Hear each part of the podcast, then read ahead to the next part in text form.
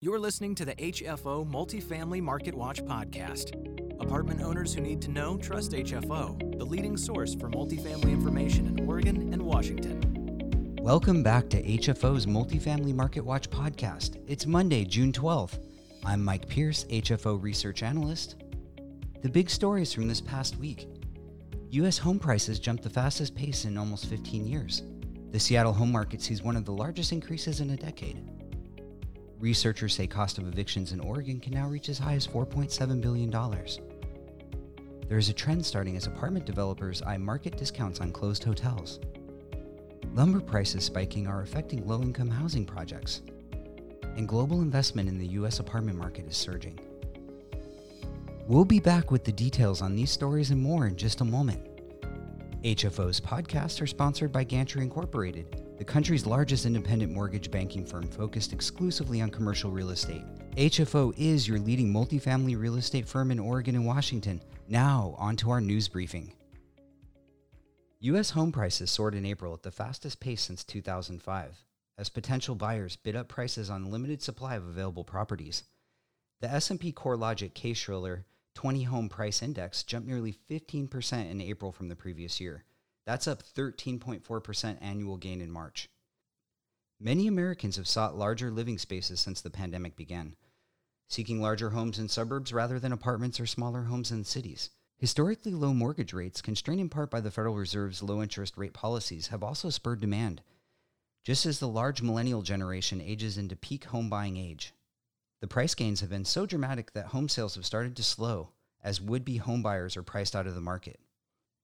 In Seattle, the number of houses that are selling for between 100 and 300K above asking price also jumped significantly. Through June 16th of this year, there were 4,000 such homes that were sold in the Seattle area, up from 362 during the same period in 2020. Over 6,300 homes sold between 25,000 and 100,000 above asking price, up from 2,000 in the same period 2020. According to Redfin, the median home sale price in the Seattle area hit $737,000 in May, a more than 26% year over year increase. In May, more than 74% of Redfin offers in the area faced a bidding war, the company said. It's fueled by employees of local tech companies like Amazon and Microsoft, and companies with big offices in the area like Google and Facebook. A lot of them didn't want to work remotely during the pandemic in small apartments, and that pushed them out to seek larger homes in the suburbs. Most of these people have money to compete with other buyers and drive up the prices.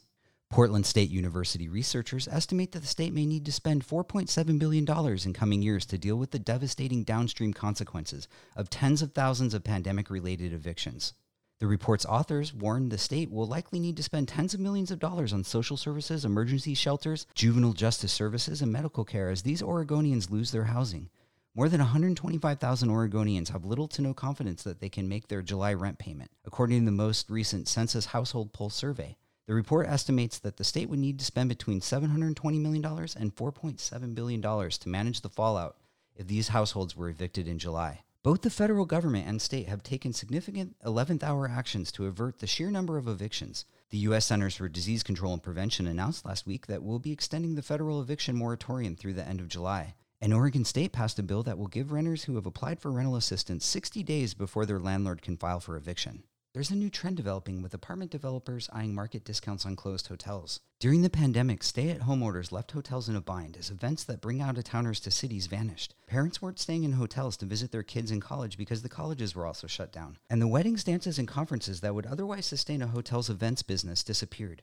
Scores of hotels either permanently or temporarily shuttered, with approximately 28,000 hotels representing almost 4 million rooms having closed at some portion during the pandemic. Because of that, hotels hit the market in droves, and more and more mom and pop owners of smaller hotels were open to selling off their properties. Meanwhile, availability rates in suburban apartments around the country have fallen to unrivaled lows of 4%. The figure in urban properties has fallen below 5%, which is a significant improvement for landlords from the COVID era high of more than 8%.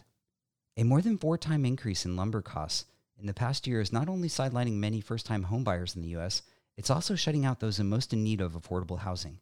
Those prices for wood products have cooled from peaks reached in recent months. Strong demand for new U.S. homes threaten to keep prices elevated, and there appears to be little relief ahead. A construction boom has also sustained supplies for other building materials, lifting the cost of availability of a range of goods from pipes and concrete to windows. Even the latest dip in futures markets is starting to be mirrored at most lumber yards, where prices are still relatively elevated.